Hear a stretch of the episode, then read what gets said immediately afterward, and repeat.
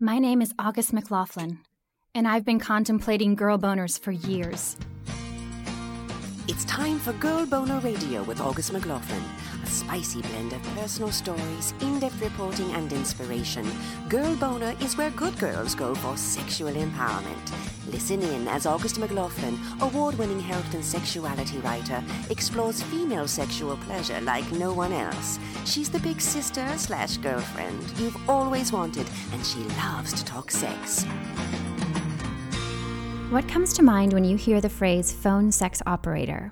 Let me take a guess. You see a middle aged woman in curlers knitting in her kitchen, meanwhile, grunting unenthusiastically on the phone. And this is probably all happening pre internet, right? Maybe in, say, the 80s or the 90s. Today's guest is living proof that the medium is not only alive and hopping today, but that it can make for an empowering and lucrative career for those who might be interested. Amberly Rothfield is a 13 year veteran of the phone sex industry who specializes in BDSM and domination, among other spicy things. She's also written a comprehensive manual on entering and thriving in the phone sex industry. Welcome back to Girl Boner Radio, everyone. I'm your host, August McLaughlin, and I'm so thankful that you're listening. I have a feeling we're going to have a blast in the studio here today exploring these topics. We'll also weigh in for a listener who's eager to restore her sexual self confidence following a toxic relationship with the help of our resident sex and relationship expert, Dr. Megan Fleming, with takeaways I think we can all learn something from. Remember to sign up for occasional Girl Boner updates at augustmclaughlin.com. I send personal notes often with goodies and news I haven't shared anywhere else there. You can also now pre order my book, Girl Boner The Good Girl's Guide to Sexual Empowerment, which is just about to release along with Girl Boner Journal on Amazon, barnesandnoble.com, and target.com. If you'd like to support Girl Boner Radio, subscriptions, ratings, and reviews on Apple Podcasts, Spotify, and iHeartRadio are also super appreciated. Now, I'm so pleased to welcome Amberly Rothfield to the show. Thank you for having me. I appreciate it. And I love, I actually pre ordered your book already. Oh, thank you. That means so much to me. I have a copy of yours as well here, and I'm so grateful for it. I see so much passion in the way that you approach this topic and also your will to really help other people. That's my that's my biggest goal because when I started in this industry, I had nothing. I had nothing to my name, not even I had two pairs of shoes and a shirt and a short pair of shorts. So, I want to give back to people like that. Mm. You also said that phone sex operating has helped save your life. And I really want to dig into that because I think people have these mixed ideas about what sex work is. But phone sex operating in particular, I haven't heard anybody really speak about it the way that you have. And I'm really thankful for that. But I know you didn't start out empowered around these topics. What did you learn about sex and sexuality when you were a kid? Mm, that's a good question. Not much. I grew up in Dallas, Texas and very repressed area. Um, and I remember going in sixth grade. Sixth grade, we learned about sex, and it was ask your parents. Literally, our teachers just saying, "You ask your parents. Don't if you're having any like urges to touch other people." I was like terrified to hug people after sixth grade because I was like, "We're not supposed to touch people. What do you mean?" Because it was confusing. They were like, "No, just you. You shouldn't touch people um, if you're having urges to touch each other, just like go tell a teacher. And I was just like, what are you talking about? They wouldn't elaborate. But yeah, we learned nothing. Um, and I didn't have a mom. So my mom left when I was nine, so right before any major changes happened.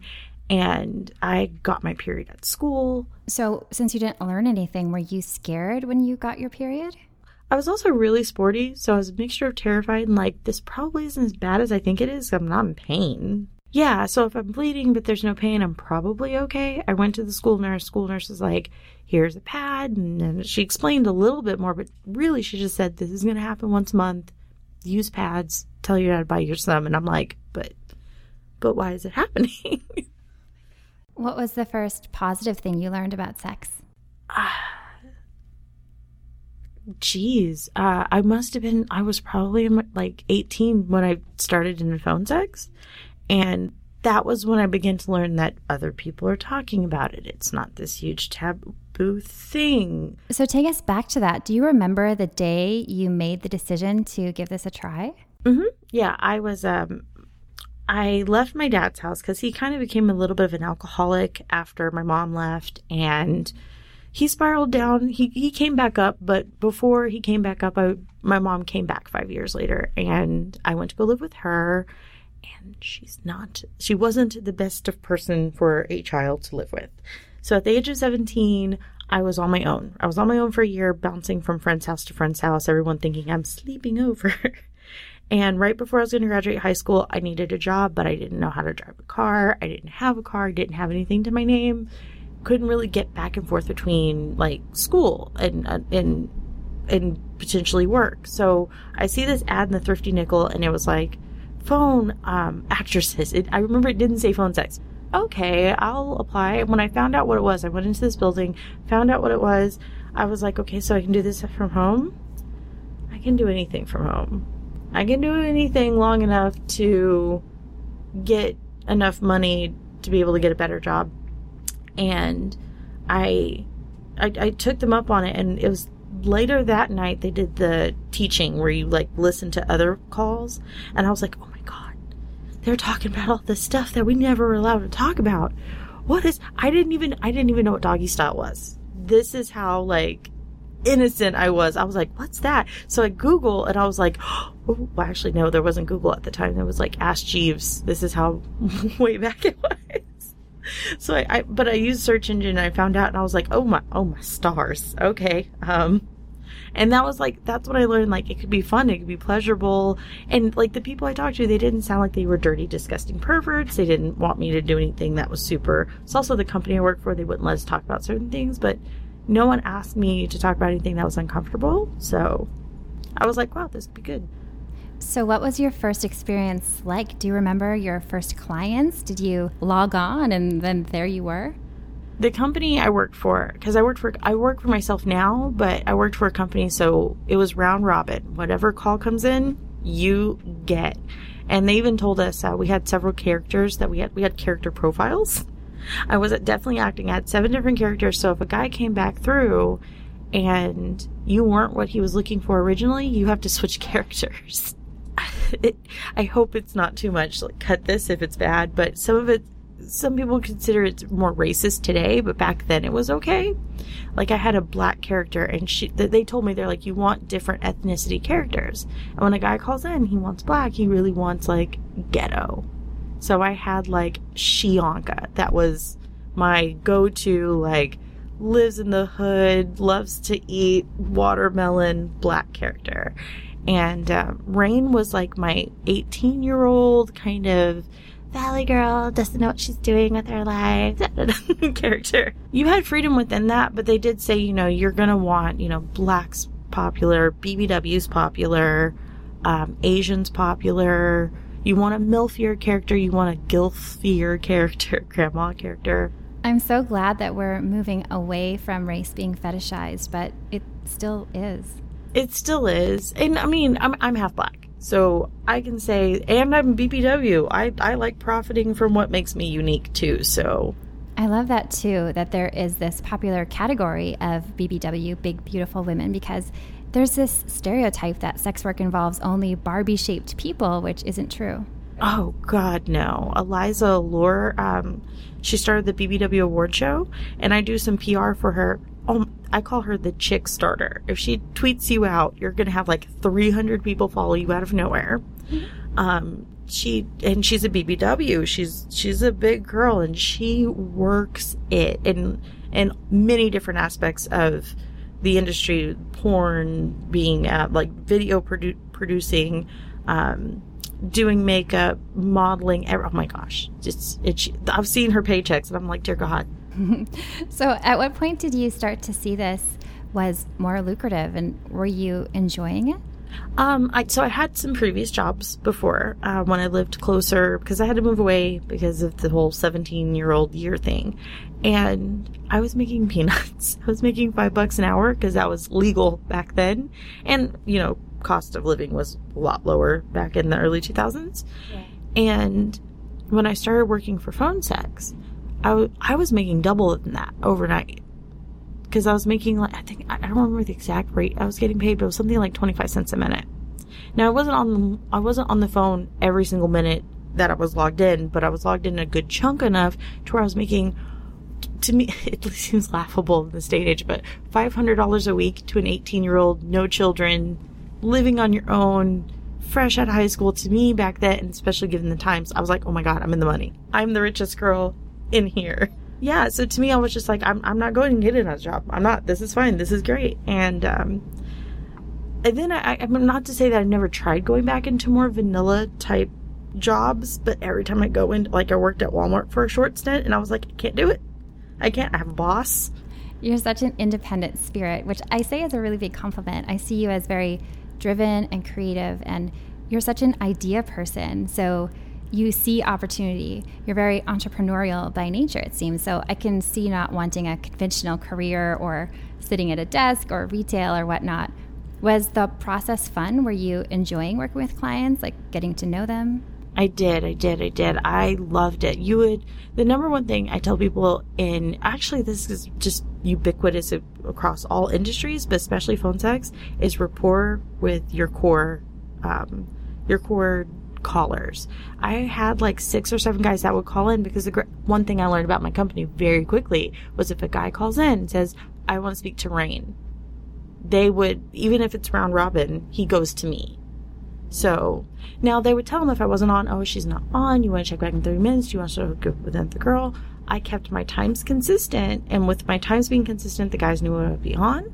They would call for me, and I kept those minutes of not having a phone call to a minimum.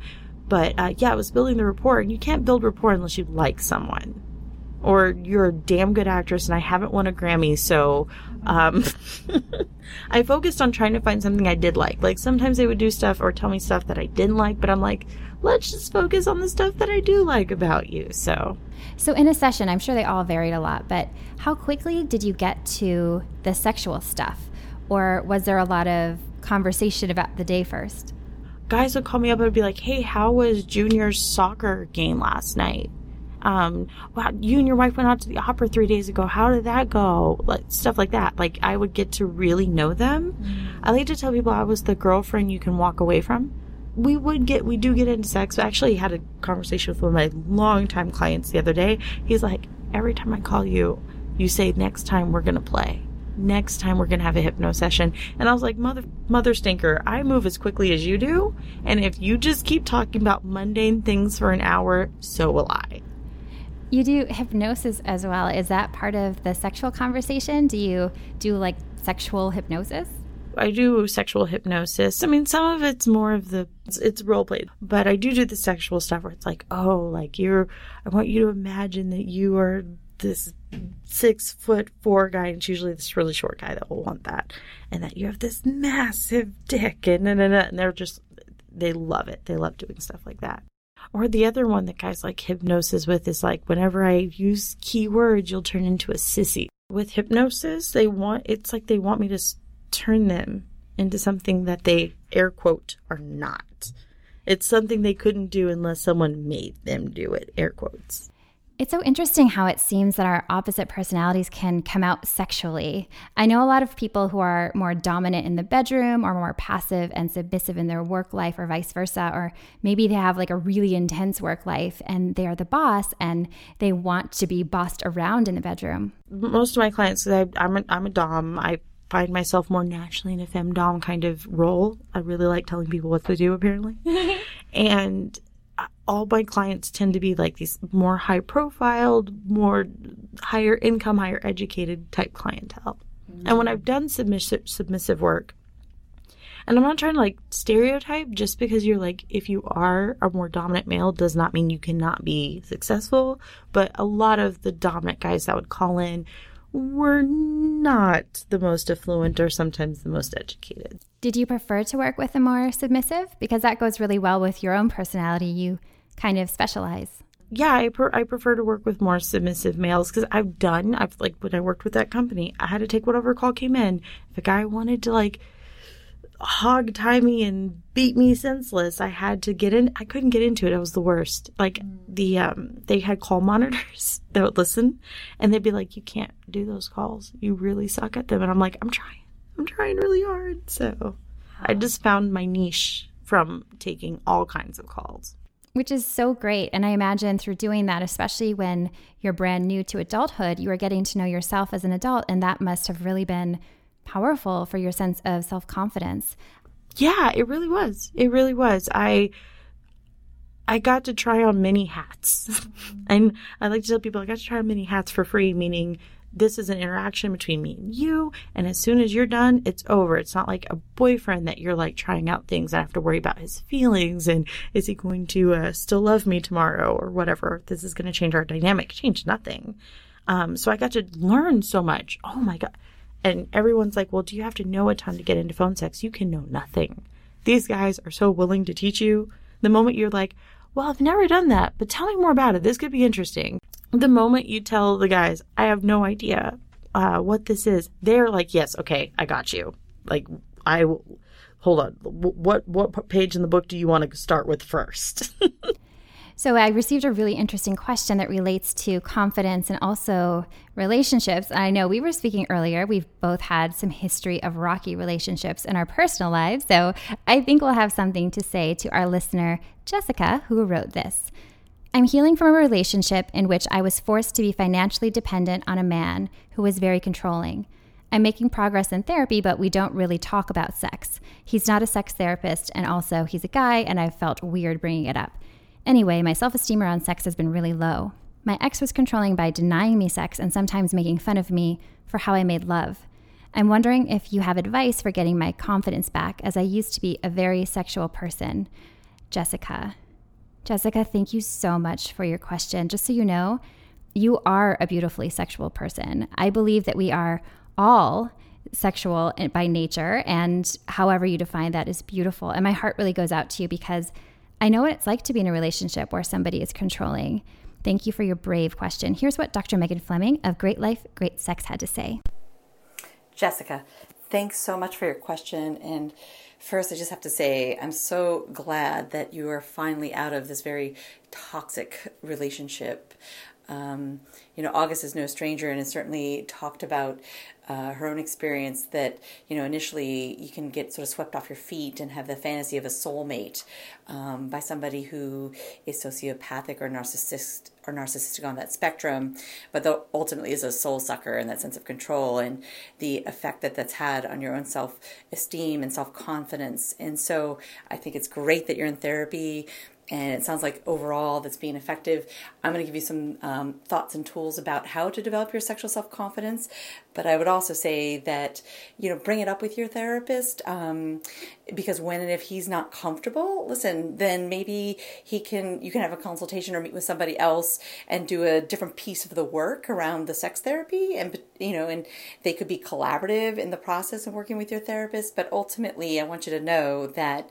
Um, you you're not alone in this process. He's there for you, but when and if he's not helpful on this particular aspect, you know, know that there are so many both men and women completely comfortable and really helping you to sort of not only own your sexy but sort of reclaim your sexual confidence. Um, so first, I think it's great that again you have been and you've owned and known being a very sexual person and knowing your own pleasure, um, because ultimately that is where I want you to reconnect to. Um, you know, you've already paid a huge price um, for the relationship that you're in, and now is the opportunity. Like the the sort of the crisis is the opportunity, and this is the opportunity for freedom. That the world is your oyster to learn from everything that happened in that relationship, and now to invite one that is happy, healthy, and sexy, basically inviting the relationship or relationships that you desire. Um, so, you know, I really want you, first of all, to reconnect and remember that you are a sexual person, realizing that confidence is not something anybody else can give you, it's something that we give ourselves. And the reality is, no matter even if we're looking at celebrities or you know anyone we might consider to be say a superstar the reality is you're not born that way, right? Confidence is a skill. Um, and it has so much to do with, in part, knowing what your turn ons are and what gives you pleasure. So if you've become disconnected from that, I definitely want you first to sort of explore self stimulation and masturbation and really remember and discover uh, what your true turn ons are. Because once you know what really feels good to you, then you're going to be able to communicate that to any future partners. Um, and another important part of this is I think how we take care of ourselves, think of our body as a vessel, right? That, you know, getting the exercise, the sleep, the eating well, feeling really good, strong, flexible in your body. Um, so, so that, you know, you're feeling, in a sense, uh, feeling like, I mean, again, feeling good in your body is, I think, something that women often get their thoughts can get in the way. And so that's sort of the second piece. First of all take care of your body. But the second part of that is monitor your thoughts. I often say like a cartoon bubble above your head what is that inner dialogue? Because chances are for a lot of women that i work with it's not so sexy. And whether that's about body image or it's about uh, these negative experiences. I mean the fact that in any way a partner made fun of you i mean i'm like cringing inside. That that is just so awful and toxic. And i just you know, I have the utmost empathy, but it's it's also the awareness of like, do not perpetuate that. Like that's an inner bully, right? Like um, the the idea of like nonviolent communication, and I'm like, yeah, between your ears, right? Really work on that. There is no nonviolent, no bullying communication between your ears. So you really want to eradicate anything that has happened and instead infuse yourself and you know what we focus on expands, right? What we resist persists. So really allow yourself choose your thoughts, um, and in that direction, as I said, of what gives you pleasure, um, because ultimately, you know, as I said, it's not something someone gives to you, but it really is a power that comes from within. And it's not really even about sex at all. It really is about liking, accepting yourself, and knowing what gives you pleasure. So reconnect to that. And as always, definitely please follow up. Love to hear how it goes. Thank you so much, Dr. Megan. I love what she had to say about the inner bully and changing that inner dialogue. I call it the inner naysayer in my book. I have that little section on reprogramming your thoughts because that can be some of the worst type of bullying. My heart also really ached hearing that she was made fun of. And Jessica, I hope that you can really hear that message from Dr. Megan that so much is possible for you and you are healing. Whatever time that takes is okay. What struck you most about it? Jesus, who the f- makes fun of someone in bed? I mean, I do it all the time in my phone sex stuff, but they're asking for it. I, I practice BDSM in my real life too, and we're real big. Like, I have you. Do you know about munches? So someone comes, a lot of times people will come to our munches. And for those who don't know, a munch is when a BDSM community has like, we're all in normal clothes in a normal place and we're talking like normal to see if you are in fact normal. And if you come to a munch and you're acting all BDSM and you're like talking down to men or talking down to women, we will not invite you to come to our play parties. I want her to know that that's not acceptable. That's not BDSM. That's, horrific. I, I say horrific things to my pets on a daily basis and they love it. And if she was not loving it, if it was not something she asked for, it was not something that she was okay with, if that was a boundary, then that's not acceptable. And honestly, it's not true. When we say ugly things to other people, it's usually because that's actually what we, we abhor in others what we really hate about ourselves. And that's something I'm 32 and I'm just getting the point where I'm like, oh my god, that's so true. When I'm like, gosh, that person's such a this or that, I'm like, I'm a little bit of watch my, my hypocrisy showing. Good point. Yeah, your own wounds could really come out and be misdirected for sure. And I also think that when you're with somebody who's controlling, they might be on the narcissism sociopath spectrum. And when that's the case, since Dr. Megan mentioned the soul suckers, I have a blog post you can all find if you Google from soulmate to soul sucker. And I shared about my relationship with a sociopath who, of course, I didn't realize he was at the time until years later that I actually realized what that personality even was. But he wooed me, and everything seemed perfect from the outside and from the onset. Everything can seem so incredible. And by the time you are fully in that sometimes that is when their true colors come out. And it's so hard because you believe that you love this person and you remember the goodness and you thought that was real and you, you cling to it and you think you can fix them. You know, you can help them.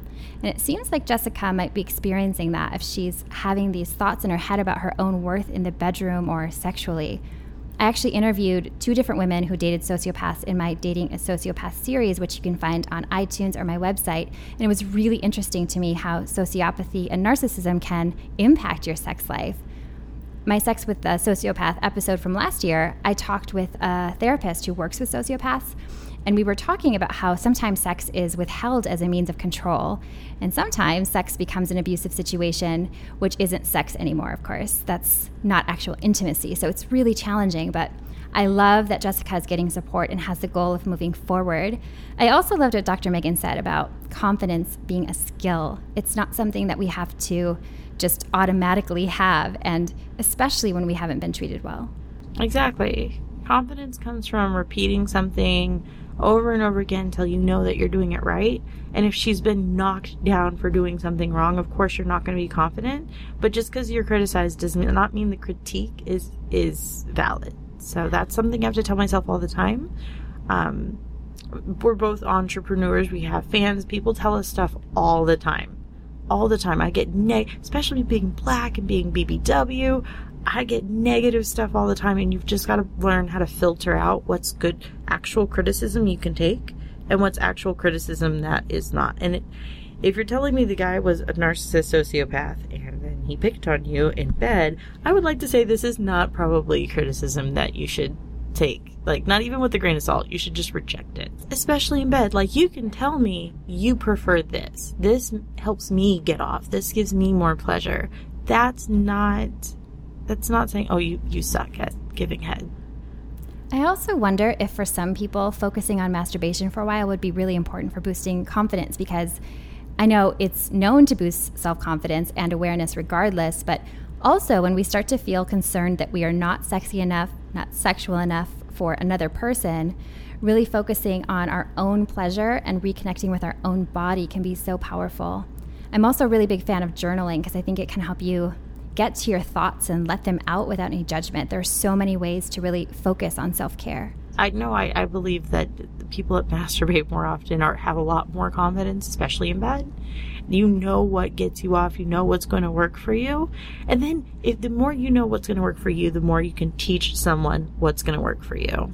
Yeah, and you don't end up doing what I did early on, which is have whole relationships because really you should have just masturbated. You don't want a relationship, but then suddenly you're horny and then you meet someone and then you think because we're raised that a quote good girl has to marry that person she has sex with. Mm-hmm. Oh, I'm from Texas. That's what we're supposed to do. I did the same thing. I've had many relationships that should not have been relationships. It's just you're cute, you'll do, and I guess I have to date you now.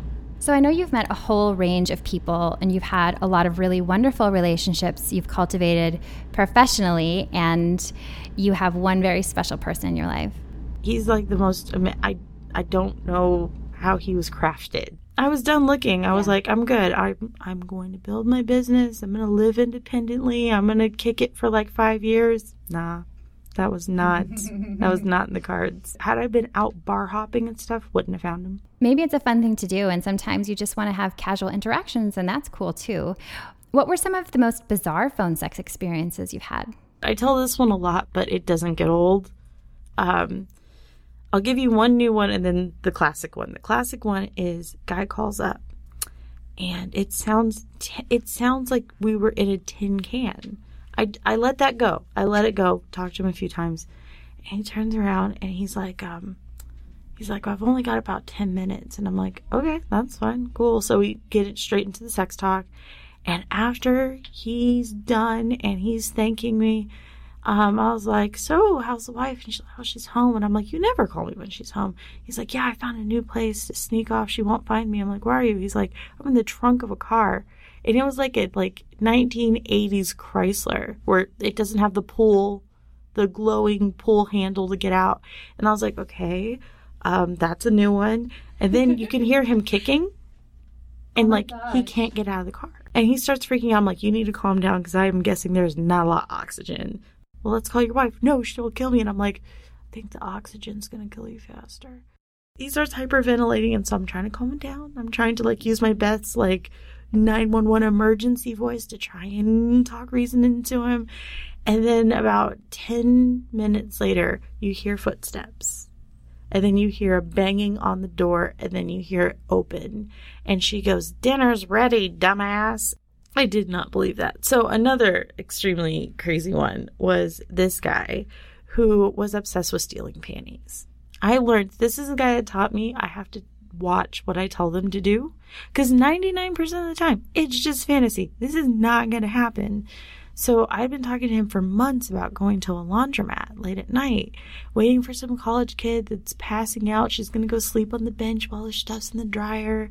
And he's like, well, I want like dirty panties. I don't want just a pair of her panties. And I'm like, well, you know, go tell her that, you know, her car has a flat. When she's looking, steal a pair.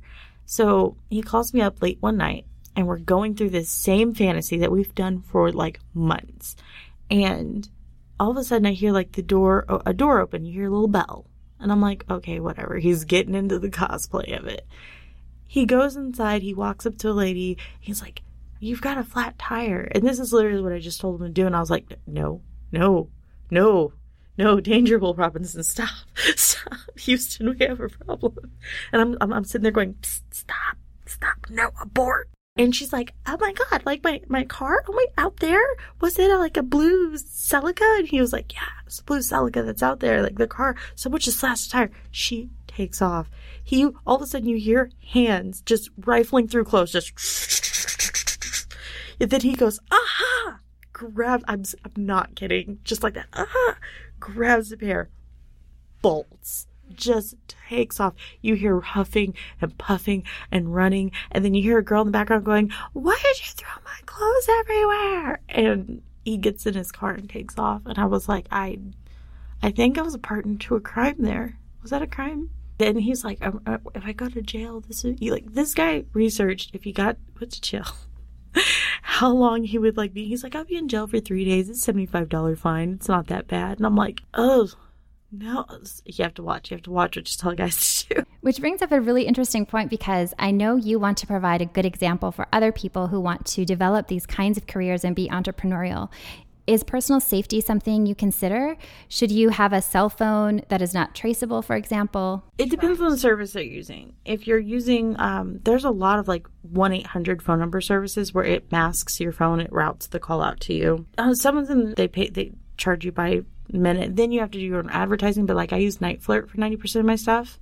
And they call into a 1 800 number routes to me. They do take a percentage because they also advertise you. Most people are not bad people. I've actually been doxxed. Yeah, because um, I used a model's photos for the longest time. Like I've this, this is the longest time that I've used my own photos, which is not long. It's only been about a year. I came out of the phone sex closet. Um, but I used a model and why did she have to go get famous? Because when I first found her photos, like I bought them legally, everything up front, it was okay use her photos. And she was like, Mick Nobody, which is not a bad thing. But then when she like blew up in the UK, everyone's like, You're stealing Kate Harrington's photos. And I'm like, But I'm not. She got an AVN award. And like, I actually reached out to her and she started doing, um, by the time her career ended, I was paying her more than the shoots she was booking, so she's making most of her money off me. But when I first approached her, she was like, You want to use my photos to do what? And I was like, Well, I've already been, and I already have like a ton because you did a ton of stock work. So, and I'm not going to stop because it's legal. And I mean, it's, you're doing porn, I'm doing porn. So it's actually, um, in the terms of service, warning to anyone who wants to use stock photos there are specific adult stock sites to go to. Where do you get your business savvy from? School of Hard Knocks. I've fallen down many, many times, and I've gotten back up exactly one time more than I have fallen down. Is it your personality to be driven? Did you grow up that way?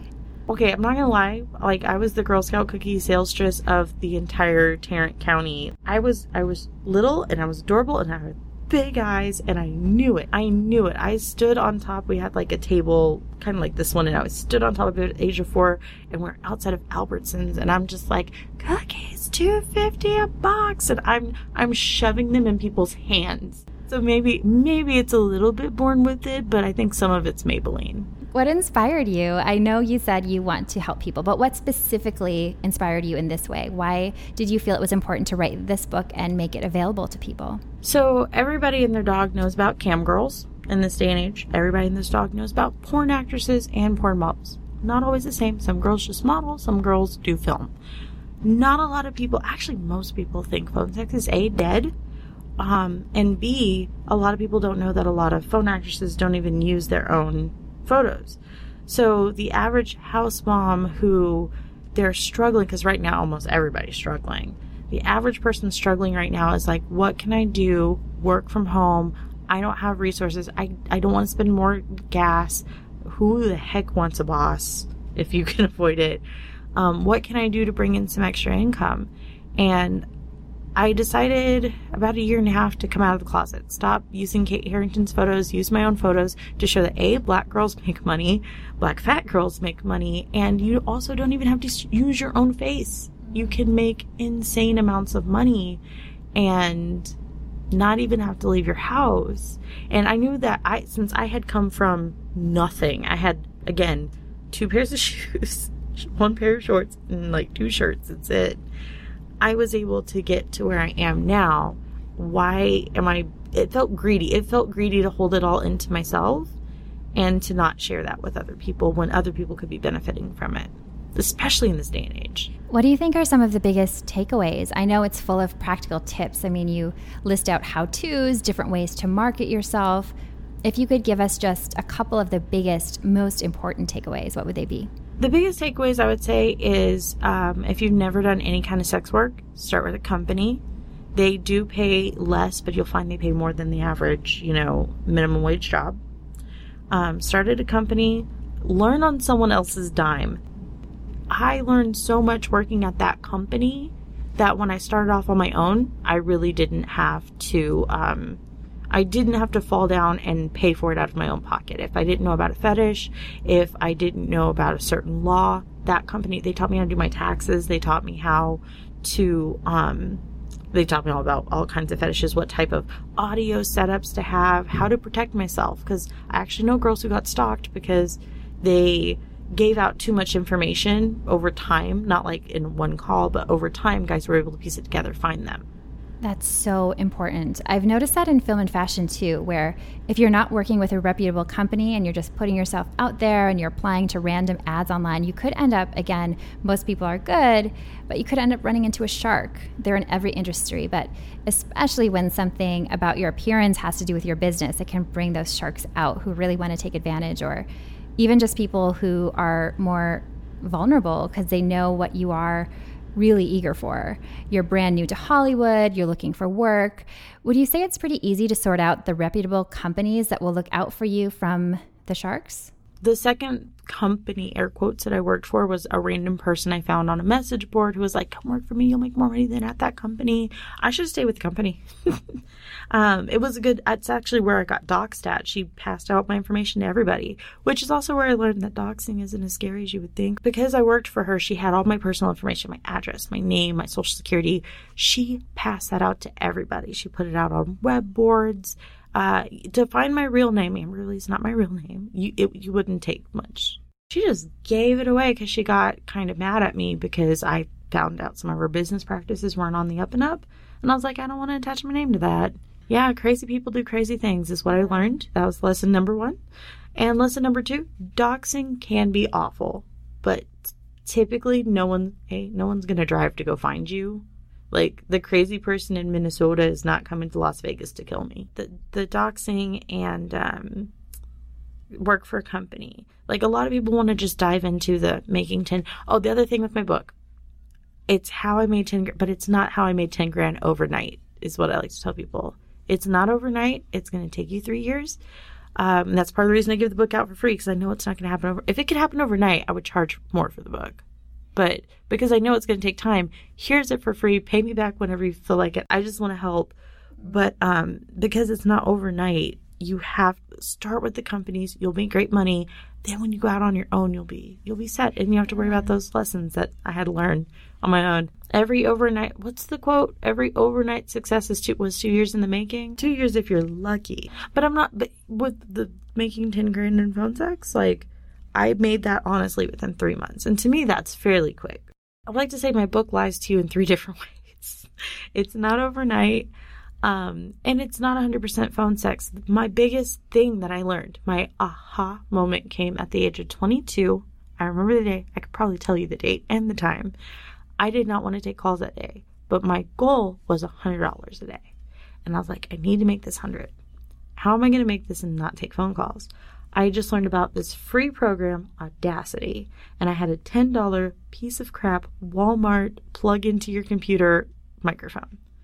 I recorded a 10 minute MP3. It was the worst thing I've ever recorded. I still have it. Just talking, just talking sex. I picked a niche that I was really good at, which was blackmail, consensual, fantasy. Yeah, it's, it's, it's usually like rich, powerful guys that just kind of want you to be the secretary that's going to let all their secrets loose. Yeah. Um, so I record this 10 minute MP3. I not even irony. I was just basically telling you what that MP3 was.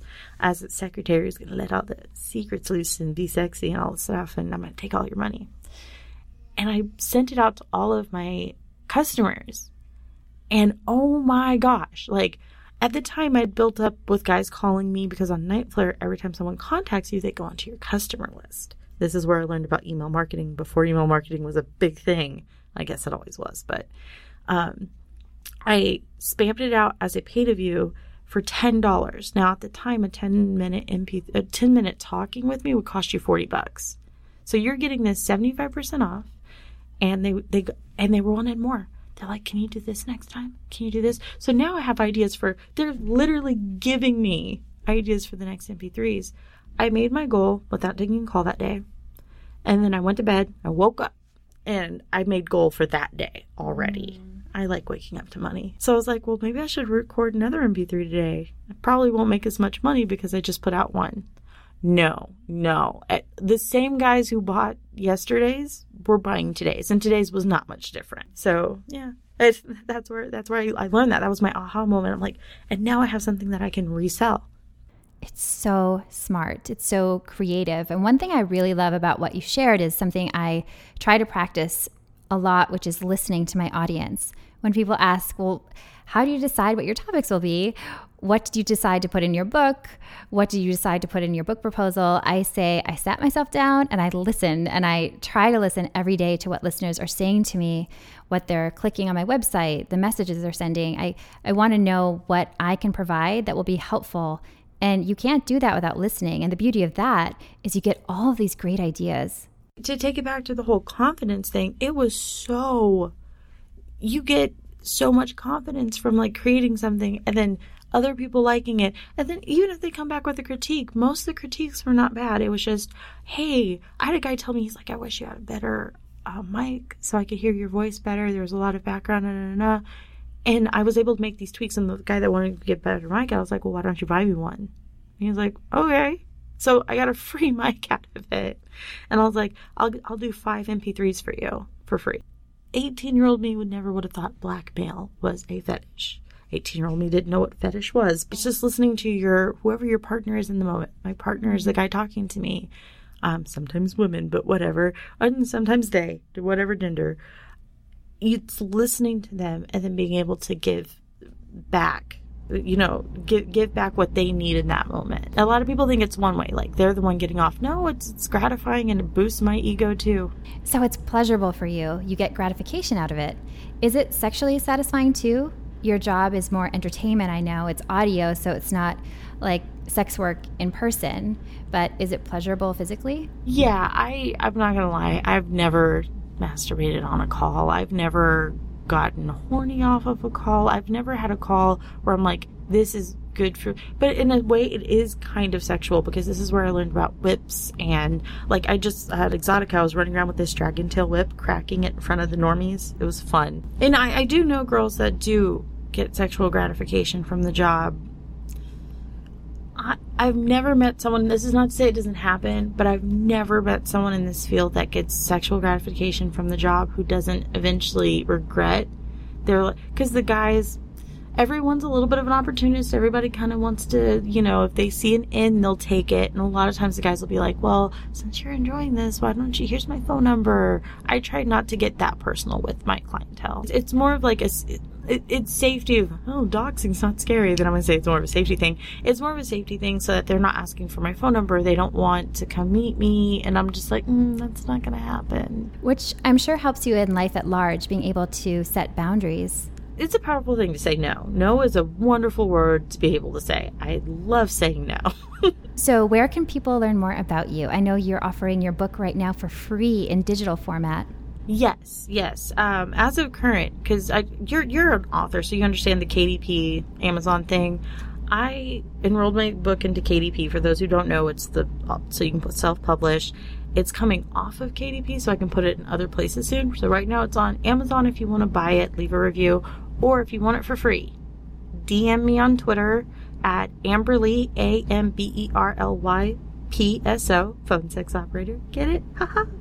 and uh, my DMs are open. Anyone can. I will get a copy to you, and then pretty soon it'll be for free on all major book platforms. But that's not going to be till like the end of July. Thank you so much for being here, and thank you for providing strengthening content for people. Yeah, you truly do inspire me. Your TED Talk just sang to my heart and soul, and to that to that uh, was not caller the the person who wrote in. Screw him and um, in screwing him go screw yourself several thousand times and and just throw out everything he ever did to you isn't amberly awesome if you are in the Vegas area, you can join the two of us along with Christina Royale and Kelly Shibari, who've both been on my show. Christina pretty recently, Kelly in the first year at the Erotic Museum on August 18th at 2 p.m. for a panel on sex positivity and how it can better your own lives and the world. You don't want to miss that. So, for details, you can head to augustmclaughlin.com and click appearances. I have a bunch of different places I'm going, and I'm going to continually update that list. And if you're enjoying Girl Boner Radio, I hope you'll subscribe on iTunes, Apple Podcasts, iHeartRadio, or Spotify. And I would really appreciate a rating and review while you're there. Thank you so much for listening and have a beautiful Girl Boner Embracing Week.